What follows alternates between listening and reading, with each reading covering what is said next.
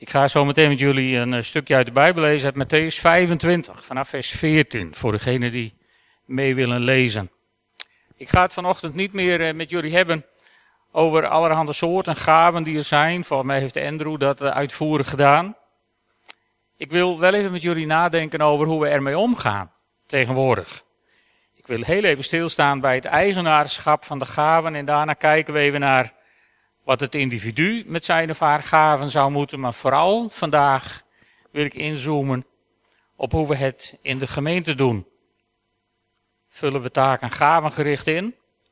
Of zetten we er mensen op die zich opofferen, omdat het nou één keer moet gebeuren? Wijzen we oudsten naar omdat we bepaalde gaven in hen herkennen? Of speelt gemeentepolitiek misschien een rol? En uh, stellen we diakenen aan omdat dat nu een keer in onze statuten staat? Of zijn we bereid om allemaal te dienen, diaken te zijn? En uh, voor alle duidelijkheid, meteen maar aan het begin. Ik heb niet de intentie dat ik precies weet hoe het zou moeten. Maar ik wil jullie uitdagen om met mij eens even over de schuttingen van onze tradities heen te kijken. En uh, eens te zien of het ook anders zou kunnen. Goed, eerst ons Bijbelgedeelte. Matthäus 25, vanaf vers 14. Jezus vertelt daar een gelijkenis en hij zegt of het zal zijn als met een man die op reis ging. Zijn dienaren bij zich riep en het geld dat hij bezat aan hen in beheer gaf. Aan de een gaf hij vijf talent, aan de ander twee, aan nog een ander één, ieder naar wat hij aankon. Toen vertrok hij. Meteen ging de man die vijf talent ontvangen had op weg om er handel mee te drijven en zo verdiende hij er vijf talent bij. Op dezelfde wijze verdiende de man die er twee had gekregen er twee bij. En degene die één talent ontvangen had, besloot het geld van zijn heer te verstoppen en begroef het. Na lange tijd keerde de heer de dienaren terug en vroeg hun rekenschap. Degene die vijf talent ontvangen had, kwam naar hem toe en overhandigde hem nog vijf talent erbij. Met de woorden, Heer, u hebt mij vijf talent in beheer gegeven, alstublieft, ik heb er vijf talent bij verdiend. De Heer zei tegen hem, voortreffelijk, je bent een goede en betrouwbare dienaar. Omdat je betrouwbaar bent gebleken in het beheer van een klein bedrag, zal ik je over veel meer aanstellen. Wees welkom bij het feestmaal van je Heer. Ook degene die twee talent ontvangen had, kwam naar hem toe en zei, Heer, u hebt mij twee talent in beheer gegeven. Alsjeblieft, ik heb er twee talent bij verdiend. De Heer zei tegen hem, voortreffelijk, je bent een goede en betrouwbare dienaar omdat je betrouwbaar was in het beheer van een klein bedrag, zal ik je over veel meer aanstellen. Wees welkom bij het feestmaal van je Heer. Nu kwam ook degene die één talent ontvangen had naar hem toe. Hij zei, Heer, ik wist van u dat u streng bent, dat u maait waar u niet hebt gezaaid en oogst waar u niet hebt geplant. En uit angst besloot ik uw talent te begraven. Alsjeblieft, hier hebt u het terug. Zijn heer antwoordde hem, je bent een slechte, laffe dienaar. Je wist dus dat ik maai waar ik niet heb gezaaid en oogst waar ik niet heb geplant. Had mijn geld dan bij de bank in bewaring gegeven, dan zou ik bij terugkomst mijn kapitaal met rente hebben terugontvangen. Pak hem dat talent maar af en geef het aan degene die er tien heeft. Want wie heeft zal nog meer krijgen en wel in overvloed. Maar wie niets heeft, hem zal zelfs wat hij nog heeft worden ontnomen. En die nutteloze dienaar, gooi die eruit in de uiterste duisternis waar men jammert en knarsetand. En dan één tekst uit Petrus 4, vers 10. Laat ieder de anderen dienen met de genadegave zoals hij die ontvangen heeft, als goede beheerders van de veelvuldige genade van God. Tot zover de schriftlezing. Even het eigenaarschap. Dit verhaal begint heel duidelijk. Er is iemand die veel bezit en die geeft dat in beheer aan zijn dienaren. En uh, zo is het ook met de gaven en de talenten die we hebben gekregen. In Exodus 31, vers 3, daar zegt God over Oholiab, volgens mij, en Besaliel.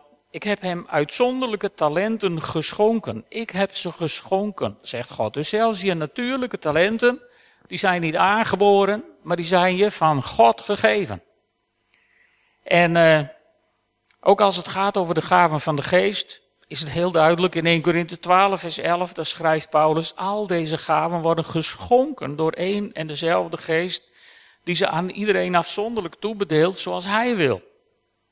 En bij de zogenaamde motivatiegaven in Romeinen 12, vers 6 is het, vers, Romeinen 12 is het niet anders, want daar staat in vers 6, wij hebben verschillende gaven onderscheiden naar de genade die ons geschonken is. En zelfs bij de, de bedieningen die genoemd worden in Efeze 4, daar staat dat God sommigen heeft gegeven als apostelen, anderen als profeten, weer anderen als evangelisten en nog weer anderen als herders en leraars.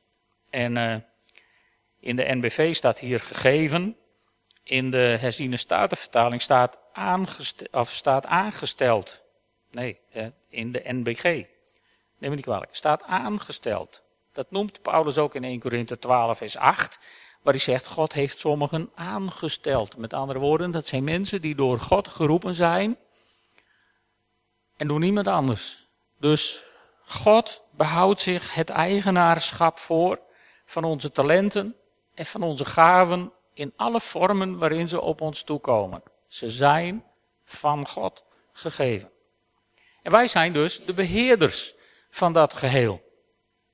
En uh, in het verhaal wat ik heb gelezen, geeft Jezus aan dat er twee manieren zijn om je gaven en je talenten te beheren. En uh, Jezus laat er geen twijfel over bestaan wat hij daarvan vindt. Je bent een goede en betrouwbare dienaar, of je bent een slechte, laffe dienaar. En daar zit voor Jezus geen grijs gebied tussen. Je kunt niet een beetje goede dienaar en een beetje slechte dienaar zijn.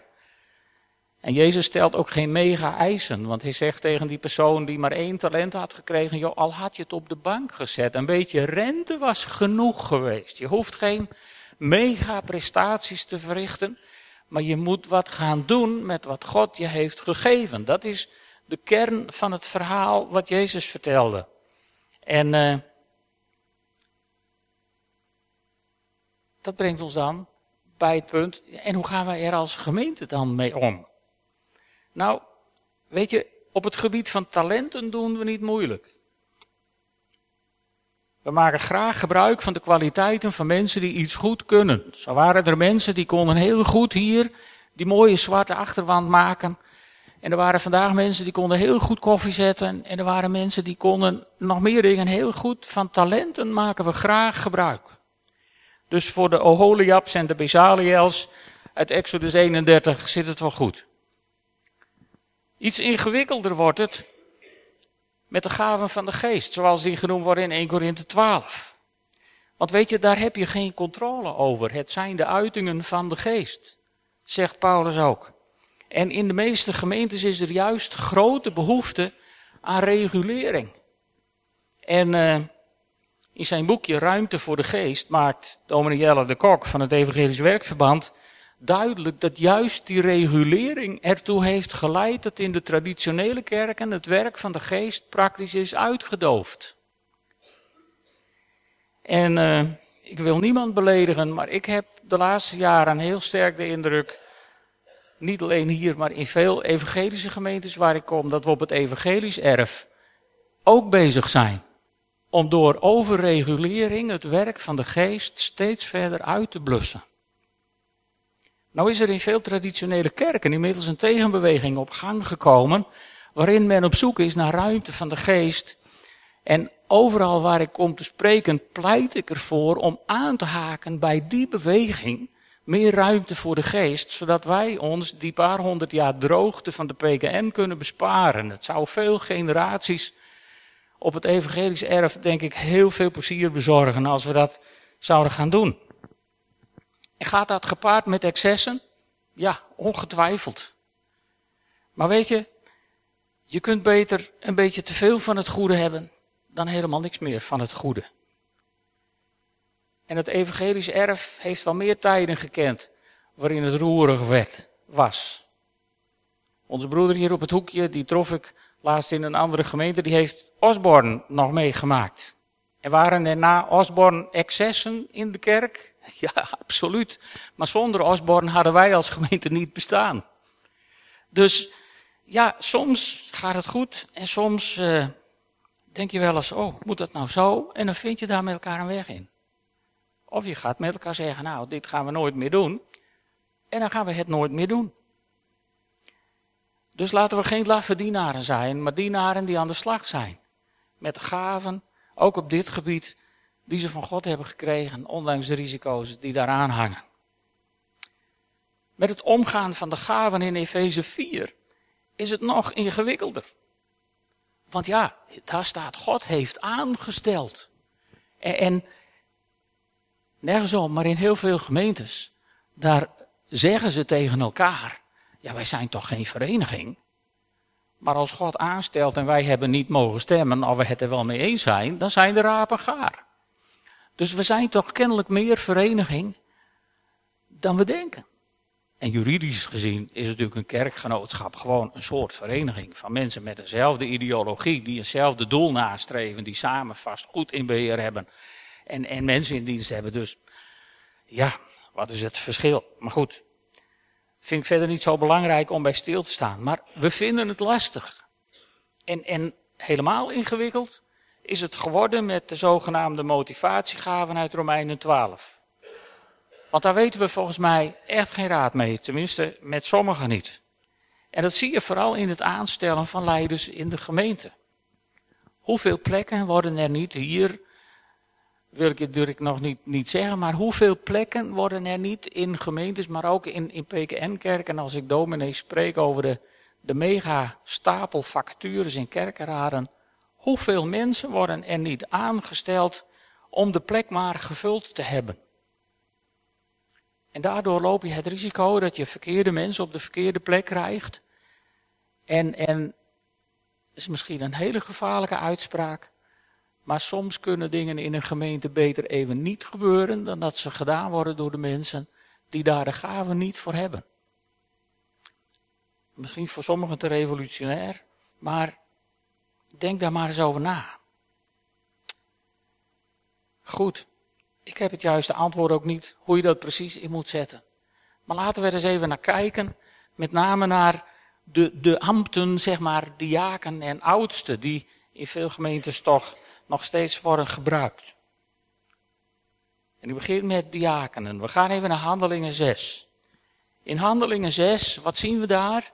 En ik wil jullie even meenemen in de context. Ik ben heel erg bepaald in de voorbereiding hiervan ik denk door, door de geest, om te kijken naar de context. Wat zien we hier? Wat vinden we in Handelingen 6? Daar vinden we niet de kerk. Daar vinden we de eerste pioniersgemeente. Die net is begonnen. En een pioniersgemeente vinden we die niet wordt geleid door een bestuur of oudsten en diakenen, maar die nog steeds wordt bestuurd door de pionier, door de apostel. Die is gezonden om de gemeente. En het loopt helemaal uit de hand in die gemeente. Want die bestaat al uit meer dan 5000 mensen. En, en, en, en de apostelen die werken zich helemaal een slag in de ronde. Maar met alle respect, ondanks al hun prestaties, doen ze niet wat Jezus hun had opgedragen te doen. Want de opdracht voor de apostelen was om heen te gaan en het evangelie te verkondigen in Jeruzalem, in Judea, in Samaria en tot de einden van de wereld. Maar ze bleven in Jeruzalem. En dat ging dus niet lukken. En vandaag de dag zie je heel vaak in, in gemeentes die worden opgestart. En, en ik heb ze in mijn leven zelfs een paar keer gezien. Pioniersgemeentes die worden opgestart door een evangelist of een, iemand met apostolische gaven. Die vervolgens ten gronde gaan omdat de apostel niet verder trekt. En leiders aanstelt die talent hebben om een gemeente in stand te houden. En geloof mij, een gemeente in stand houden is een heel ander vak dan een gemeente stichten. En uh, dat is wat we hier zien in Handelingen 6. En dan gaan mensen klagen. En dan zeggen de apostelen, die zeggen iets heel moois. In vers 3 zeggen ze tegen de gemeente, want ze hebben de gemeente verzameld. En ze zeggen, kies daarom een beetje ondeugend zegt de NBV broeders en zusters, maar als je in de Strongs concordantie gaat zoeken, in het woord wat in de meeste oudere vertalingen met mannen is vertaald, zie je dat zelfs meneer Strongs in zijn oude concordantie aangeeft dat dat groepen kunnen zijn van mannen en vrouwen. Dus vond ik wel grappig. Maar dat is ook een ander onderwerp. Hè? Goed, de, de NBV die zegt het zo. Kies daarom, broeders en zusters uit uw midden, zeven wijze mannen, die goed bekend staan en vervuld zijn van de Heilige Geest. Aan hen zullen we deze taak opdragen, terwijl wij ons zullen wijden aan het gebed en aan de verkondiging van het woord van God. Het grappige is dat de hele kerk deze mensen de diakenen noemt. Maar het woord staat er niet. Dat komt hier helemaal niet voor. Het woord diaken komen we wel veel vroeger tegen, in de tijd dat Jezus hier nog is. Want in Matthäus 20, daar lezen we dit. Matthäus 20, vers 25, daar roept Jezus de discipelen bij hen, zijn apostelen, zeg maar, die we in handelingen ontmoeten. En hij zegt, jullie weten dat de heersers hun volken onderdrukken. En dat leiders hun macht misbruiken. En zo zal het bij jullie niet mogen gaan. En dan zegt hij, wie van jullie de belangrijkste wil zijn, zal de anderen moeten dienen. Dat deed Jezus voor bij de voetwassing bij het laatste avondmaal, wat dat voor consequenties heeft. En dan zegt hij in vers 27, en wie van jullie de eerste wil zijn, zal jullie diaken moeten zijn. Bij ons netjes vertaald als dienaar, zodat het niet zo opvalt. Maar dat is het Griekse woord diakonos. Dus wie de eerste wil zijn, moet jullie dienaar, jullie diaken zijn. En op die manier is diaken helemaal geen ambt in de kerk. Het is een leefstijl voor leiders. Want degene die de eerste wil zijn, die de leider wil zijn, die moet bereid zijn om te dienen. En dat zei Petrus ook heel mooi in 1 Petrus 4, vers 10. Laat ieder de anderen dienen met de genadegave die hij ontvangen heeft als goede beheerders van, het veel, van de veelsoortige genade van God. Dus we zijn geroepen om te dienen met de gaven en de talenten die we hebben gekregen. En dat geldt niet voor mensen die zijn aangesteld als diaken, dat geldt voor iedere gelovige in iedere gemeente. Allemaal zijn we geroepen om de gemeente te dienen met wat God ons heeft gekregen, gegeven. Het grappige is dan wel weer, als je in de herziene statenvertaling leest, in Handelingen 21, vers 8, er staat, en de volgende dag gingen Paulus en wij, die bij hem waren, daar vandaan en kwamen in Caesarea. We gingen naar het huis van Filippus, de evangelist, een van de, die een van de zeven diakenen was, en bleven bij hem het grappige, of het grappige, ja, het bijzondere is, en dat wil ik jullie even laten zien, er is geen enkele andere vertaling waarin in deze zin het woord diaken voorkomt. Ook in het Grieks niet. Wat staat er namelijk in de grondtekst? Ze gingen naar Filippus, die een van de zeven was.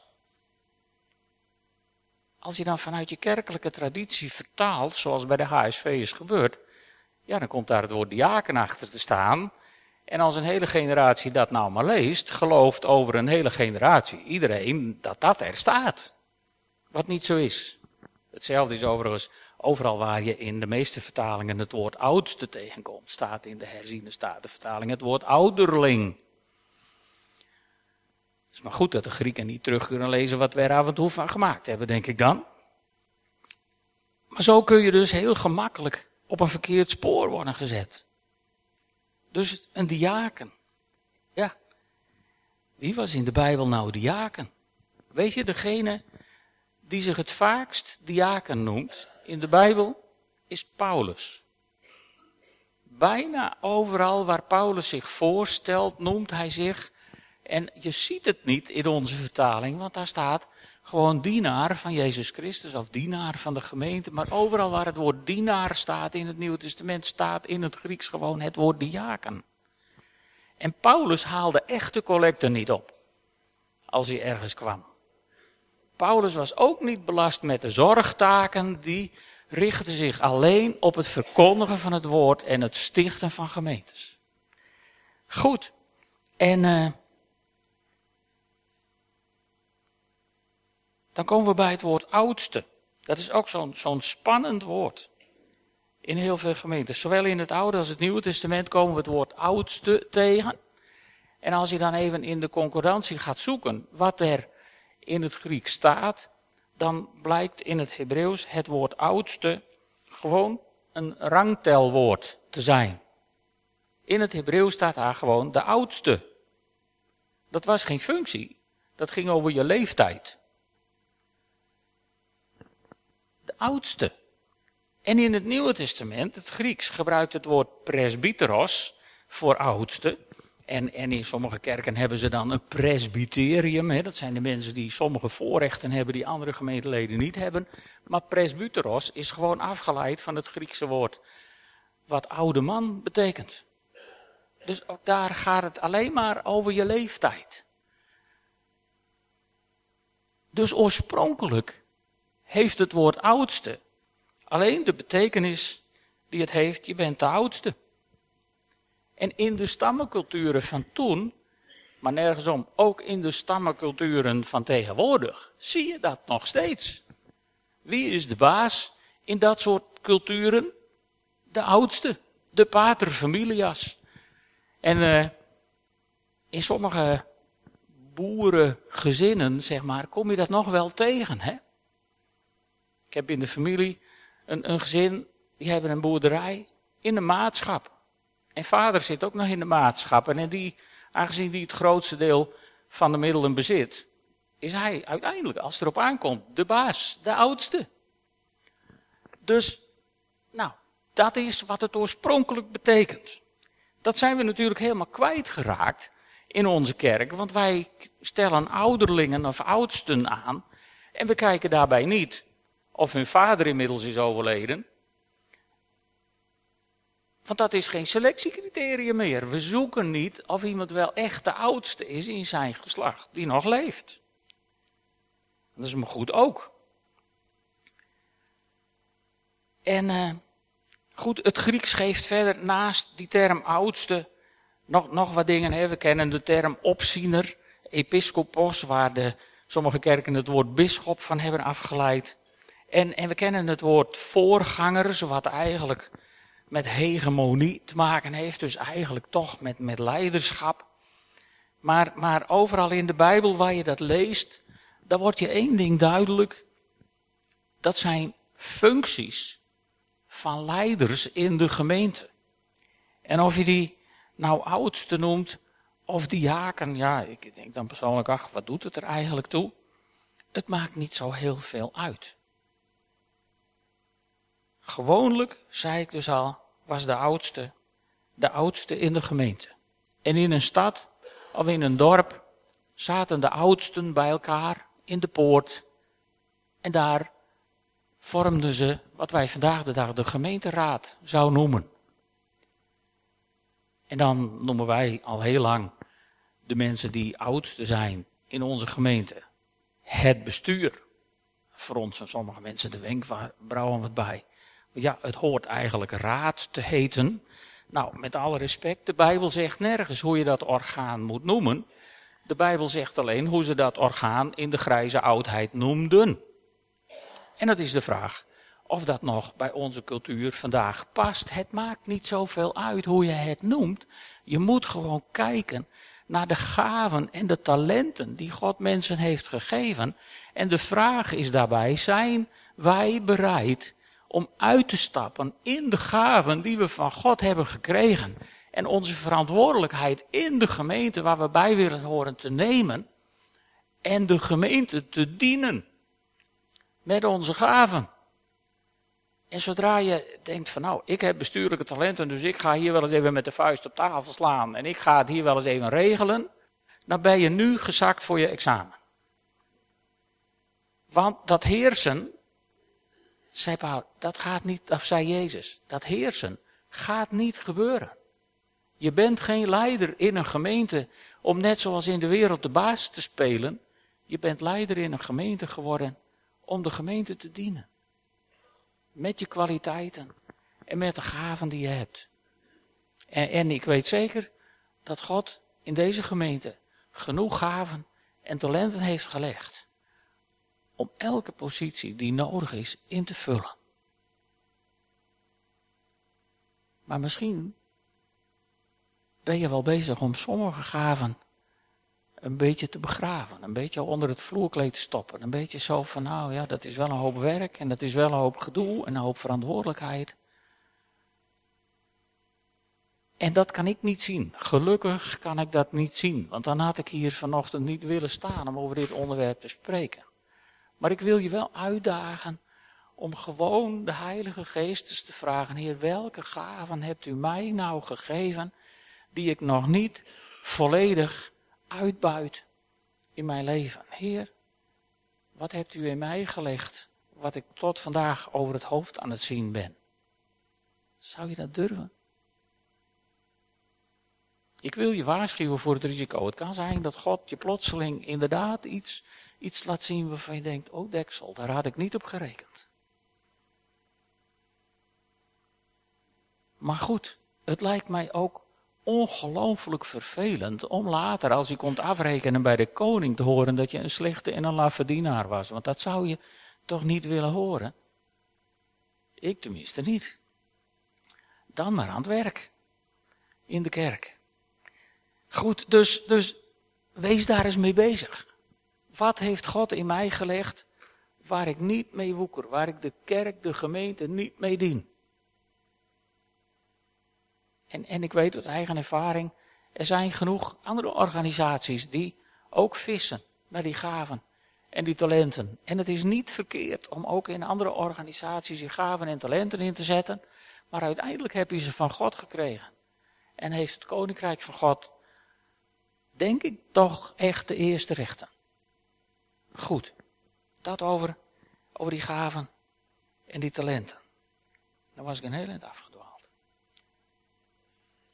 Ik had het erover dat het vroeger de oudsten waren. Maar Job, die was er al achter dat leeftijd geen garantie was voor wijsheid. Job zegt in Job 12, vers 12 en 13, valt de wijsheid aan de oudsten toe? Groeit het inzicht met het vorderen van de jaren? Nee, God bezit de wijsheid en de kracht. Hij heeft inzicht en verstand. En ik zou willen zeggen, en God geeft ook inzicht en verstand aan zijn kinderen die hem daarom vragen. Dus het komt je niet aanwaaien met de leeftijd. Het is een gave van God. Goed. Uh, dan noemt de Bijbel, Paulus die noemt met name in zijn brieven aan Timotheus een hele hoop criteria waar oudsten en diakenen aan moeten voldoen. Die ken je misschien wel. En anders is dat een leuke uitdaging voor deze zondagmiddag of zo. Om daar eens even naar te kijken. Maar Paulus die schrijft nergens voor wat nou de taken zijn van een diaken en wat nou de taken zijn van een oudste. Heel veel van deze dingen, en dat moeten we ons bewust durven te zijn, die zijn door 2000 jaar kerkgeschiedenis aan deze titulatuur komen te hangen. En sommige dingen die eraan hangen, daar is niks mis mee. En sommige dingen moet je je misschien eens afvragen, ja, is iets wat een paar honderd jaar geleden perfect werkte. Iets wat vandaag de dag nog, nog werkt. Mijn, mijn uitdaging aan jullie is van durf nou eens in de context van vandaag, van onze cultuur, van nu, te kijken naar deze functies, deze leefstijlen, deze dingen die je in de Bijbel tegenkomt. Het kan je ontzettend verrijken. Om daarmee bezig te zijn. En, en ik zou de volgende de volgende zin willen lanceren. Oudste is een positieaanduiding. Je positie in de gemeente, terwijl opzieners en voorgangers bepaalde functies van oudsten aangeven. Goed, en dan heb ik het al met jullie over de context van het verhaal uit Handelingen 6 gehad. En daarom ga ik langzaam maar zeker richting conclusie. Ik zei al, in Handelingen 6 komen de apostelen handen tekort om alles zelf te doen. En veel pioniers en gemeentestichters vallen in dezezelfde valkuil. Maar de apostelen in Handelingen 6, die kregen wijsheid van de geest om tegen de gemeente te zeggen, beste mensen, uit jullie midden moet je een aantal mensen naar voren schuiven om een aantal taken te gaan doen. En dan kiezen ze er voorlopig even zeven. En ik geloof niet dat ze die zeven mannen hebben aangewezen om al dat werk wat daar moest gebeuren, met z'n zevenen te doen. Want dat is onmogelijk in een gemeente die de 5000 zielen al lang voorbij was. Ik denk dat dit zeven mannen waren die de opdracht kregen om een soort teamleider in de gemeente te zijn en te zorgen dat alle heiligen worden toegerust tot dienstbetoon en te zorgen dat alle heiligen gaan staan in de gaven die ze hebben onder leiding van deze zeven mannen. En dat zou heel aardig zijn als niet twee van deze zeven mannen in ieder geval niet in de gemeente bleven. Want het wonderlijke van deze zeven mannen is dat we eerst Stefanus tegenkomen. Nou, de carrière van Stefanus die was kort en hevig. Die eindigde gestenigd. En Stefanus werd niet gestenigd omdat hij voedsel uitdeelde aan de weduwen. Stefanus werd gestenigd omdat hij evangeliseerde, omdat hij preekte, omdat hij onweerstaanbare invloed had om het koninkrijk van God uit te breiden. En dan komen we Filippus tegen. En Filippus, die was hem ook gepeerd uit Jeruzalem. Die vinden we ineens in Samaria, waar, waar hij heel Samaria tot de Heer mag leiden. En dan komen we hem nog één keer tegen. Als hij de kamerling uit Afrika ontmoet, dan wordt hij de grondlegger van de Afrikaanse kerk. Althans, zo zullen ze dat uh, in, in Noord-Afrika in sommige kerken nog steeds vinden. En dan verdwijnt Filippus ergens achter de coulissen in Caesarea, waar hij zeven dochters krijgt, die allemaal profetes worden. Heel bijzonder. En in tegenstelling tot de herziene statenvertaling heet hij daar geen diaken. Goed. Dus dat zijn al twee mannen, waarbij je als je teruggaat naar Handelingen 6 ziet, de apostelen, die wilden hun leven wijden aan de verkondiging van het woord. En die mannen, die zeven mannen, moesten de andere dingen doen. En vervolgens houden Stefanus en Filippus zich bezig met de bediening van het woord. En daarmee valt volgens mij onze traditionele indeling van diakenen en oudsten helemaal aan gruzelementen. Want dat is niet wat ze deden. Maar goed, zou het dan zo kunnen zijn dat je zou kunnen zeggen, iedere oudste is diaken, maar niet iedere diaken is oudste. Dat zou je ook kunnen zeggen. Neem me maar eens even mee. In ieder geval wordt de gemeente uitgedaagd om uit haar midden mensen te zoeken die leiding kunnen geven. En uh, daar zijn vast mensen bij met bestuurlijke gaven. Als je even teruggaat naar Romeinen 12, daar zijn mensen die hebben het hart van een dienaar van God gekregen. Die zetten s morgens koffie in de kerk, die komen hier door de week stofzuigen en schoonmaken en die, en die timmeren hier prachtig of die maken hier prachtige dingen aan de achterwand. Je hebt ook mensen die hebben gaven van bemoediging gekregen.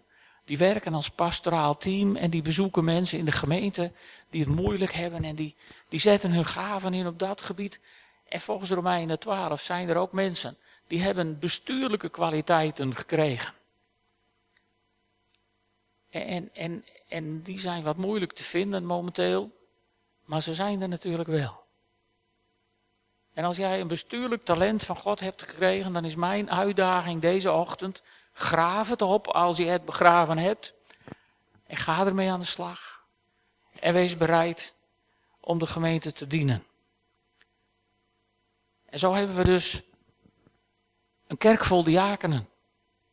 Allemaal door de Heer aangewezen om te dienen op enig niveau. En je hebt natuurlijk in de kerk ook ouderen met veel levenservaring. Ouderen die, waarvan sommigen in het dienen van de gemeente hun sporen allang hebben verdiend. Die af en toe ook nog eens gevraagd worden om advies te geven. Ja, die zou je op basis van hun leeftijd bijna oudsten kunnen noemen. Mensen die een draagvlak in de gemeente hebben. En waar je als bestuurder eens even tegenaan zou kunnen leunen als je ergens over na wil denken. Wordt in sommige kerken mee geëxperimenteerd. En tot mijn grote verdriet loopt dat vaak fout. Omdat de mensen die dan als oudste worden gezien zich ineens ook met het bestuur willen bemoeien. En weet je, dat, dat, zouden, dat zouden wij niet moeten willen. Maar wat moet je dan wel als oudere in de gemeente? Nou, iedere oudere kan bidden. En ik weet dat heel veel ouderen in de gemeente veel tijd besteden aan voorbeden voor de gemeente. Een prachtige taak, maar veel ouderen kunnen ook jongeren bemoedigen in gesprekken jongeren bemoedigen en jongeren vrijzetten en jongere generaties de ruimte geven om de gemeente te leiden. En dan niet te piepen van jullie doen het anders dan wij vroeger. Ik merk dat ik daar ook al mee begin, hier en daar. En ik hoop dat als ik dat over mijn lippen laat rollen, dat er jongere mensen in deze gemeente zijn die me heel even bij mijn overhand pakken en zeggen, dat zou jij niet zeggen. Ik wil dat namelijk helemaal niet, weet je. Want hoe wij het vroeger deden, dat doet er helemaal niet toe. Met name de jongere generaties die hier tegenover mij zitten. Jullie zijn de kerk van de toekomst. En jullie, jullie zijn de hoop voor deze gemeente. Want over tien jaar, dan ben ik er misschien al lang niet meer. Dan hoop ik dat hier nog steeds open thuis op de muur staat. En dat hier nog steeds prachtig staat te zingen. En misschien heeft een volgende generatie er dan wel een hele andere kleur gordijn aangespijkerd. Het zal mij een zorg zijn. Maar als God hier nog maar wordt gediend. Als de geest van God hier nog maar waait. Als mensen hier maar worden aangeraakt door de kracht van de Allerhoogste. Dat is mijn intense verlangen. Dat dat hier zal gebeuren totdat Jezus terugkomt. En daarin moeten ouderen zoals wij misschien soms een stapje achteruit willen doen om jongeren de ruimte te geven. Maar jongeren, dan moeten jullie ook een stapje vooruit doen om die ruimte op te vullen, want anders valt er zo'n gat in het midden. En dat moeten we niet willen.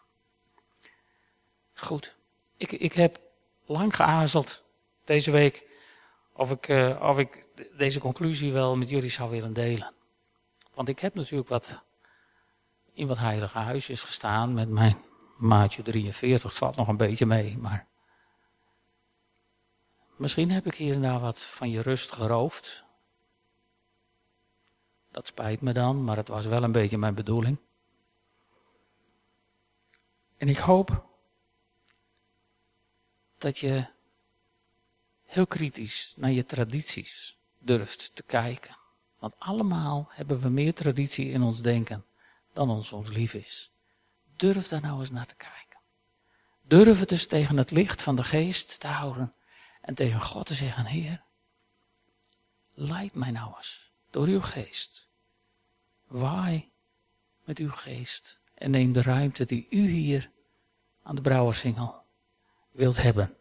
En niet alleen aan de Brouwersingel, maar ook aan de Hillemelaan en aan de whatever, waar u ook maar woont. Mag de geest waaien in jouw huis. Zullen we gaan staan en samen bidden. Heer God, ik dank u wel voor alle gaven, voor alle talenten die u hebt gegeven in deze gemeente. Ik dank u, Heer, voor al die prachtige mensen die door u zijn toegerust en die, waarvan sommigen nog veel meer kunnen dan ze al doen. Heer, laat uw geest de ruimte nemen. Laat uw geest waaien. Laat uw geest mensenharten overtuigen. Laat uw geest spreken, Heer, in de keuzes die, die sommigen van ons moeten maken. Ik geloof